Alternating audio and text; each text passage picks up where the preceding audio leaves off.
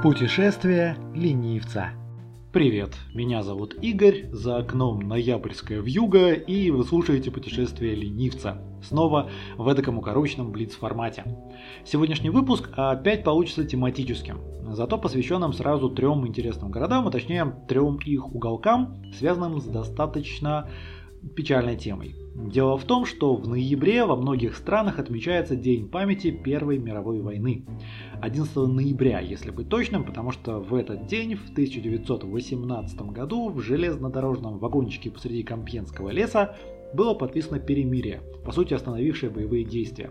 Потому что официально итоги этого конфликта будут подводиться еще почти год, там Версаль, все дела. У нас в стране Первая мировая не то чтобы игнорируется, но я думаю все понимают, что с точки зрения советского толкования истории, которое было главным на протяжении там, 70 лет, война была империалистической и если и достойна сноски в учебниках, так только потому, что поспособствовала свержению самодержавия и проложила путь к Октябрьской революции. Тем более, что из боевых действий советская Россия вышла сепаратно за год до окончания войны. Ну и, естественно, главным конфликтом 20 века для нас была Великая Отечественная. Может быть, это просто мой интерес к истории рубежа 19 и 20 веков, то есть это где-то плюс-минус 20 лет в обе стороны от 1900 года. Но мне кажется безумно обидным, что конфликт, унесший столько жизней, настолько повлиявший на судьбу и нашей страны, и всего мира, не зря же именно Первая мировая стала кладбищем для четырех из пяти главных европейских империй, находится у нас на периферии внимания. Для Европы она великая, то есть там The Great War и аналоги, а для нас скорее забытая. Поэтому сегодня захотелось мне рассказать о трех памятных местах в трех городах России, связанных именно с историей Первой мировой. За одним исключением это будут не мемориалы и памятники, а скорее страницы в истории городов, которых конфликт не коснулся напрямую, но оставил свой отпечаток на дальнейшей судьбе интересных мест, которые, и это важно, можно до сих пор увидеть своими глазами. Перечень, ну, очень субъективный. Рассказываю я о местах и городах, которые я знаю, которые я видел своими глазами и о которых хочется рассказать. Это не какой-то топ-10 самых клевых напоминаний о Первой мировой. Йоу, подписывайтесь на мой канал. Просто мне кажется, что эти истории стоит рассказать, потому что они не самые известные.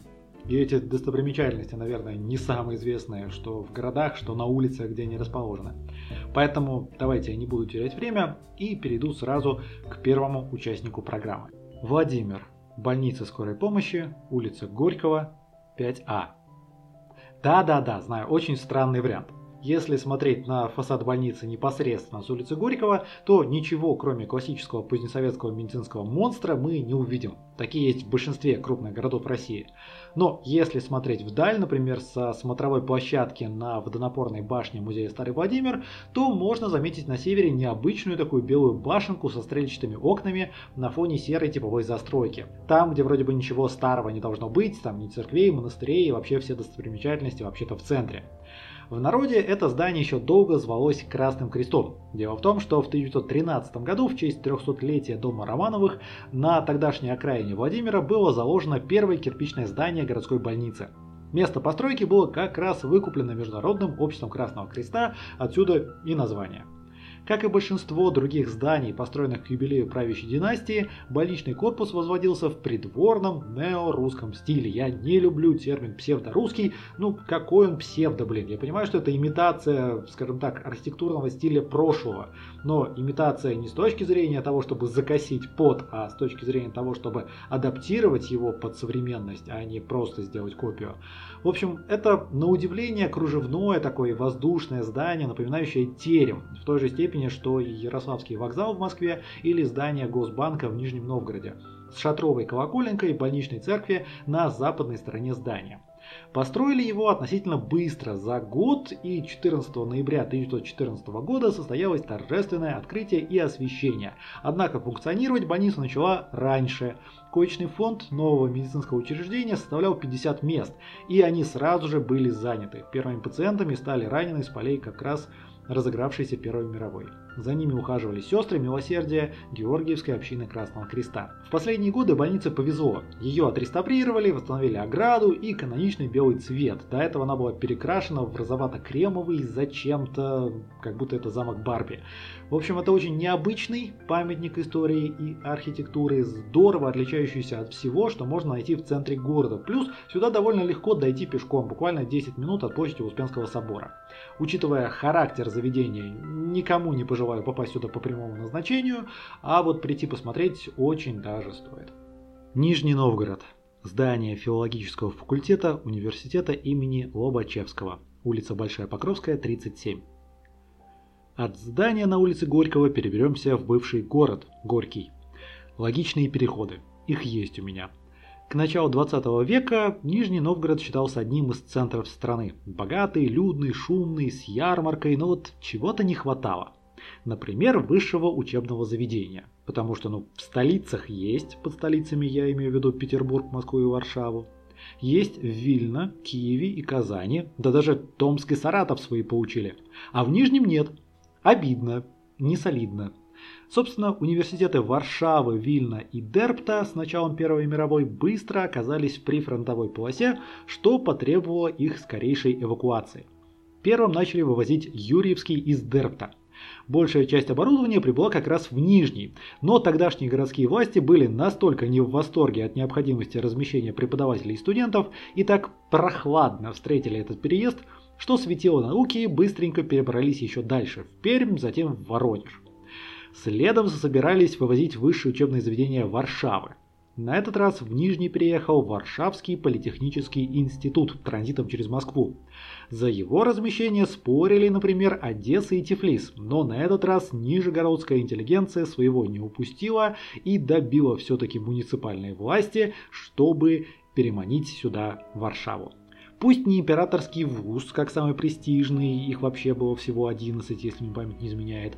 Пусть на временном основании, пусть уже после того, как Нижнему дали право разместить у себя какой-то там народный университет, ну то есть не государственный, вольный, без патронажа.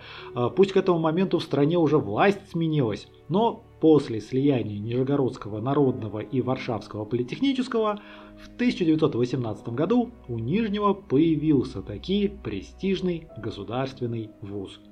Нижегородские власти, правда, и тут слегка пожадничали. Еще до революции они взяли на себя обязательство выделить необходимые помещения, построить новые корпуса, но в результате ограничились выделением домика на Ашарской площади под общежитие, а Ашара это не самый благополучный район Старого Нижнего, а под аудиторией отдали бывший корпус Владимирского реального училища на Большой Покровской, о котором мы, собственно, сейчас и говорим. Здание до сих пор живо, в нем размещается филологический факультет университета имени Лобачевского, но есть не иллюзорная вероятность, что многие путешественники его толком и не видели. Настолько густо разросся сад перед фасадом и настолько плотно развешаны на красивой ограде работы нижегородских художников, торгующих здесь в любое время года, по-моему.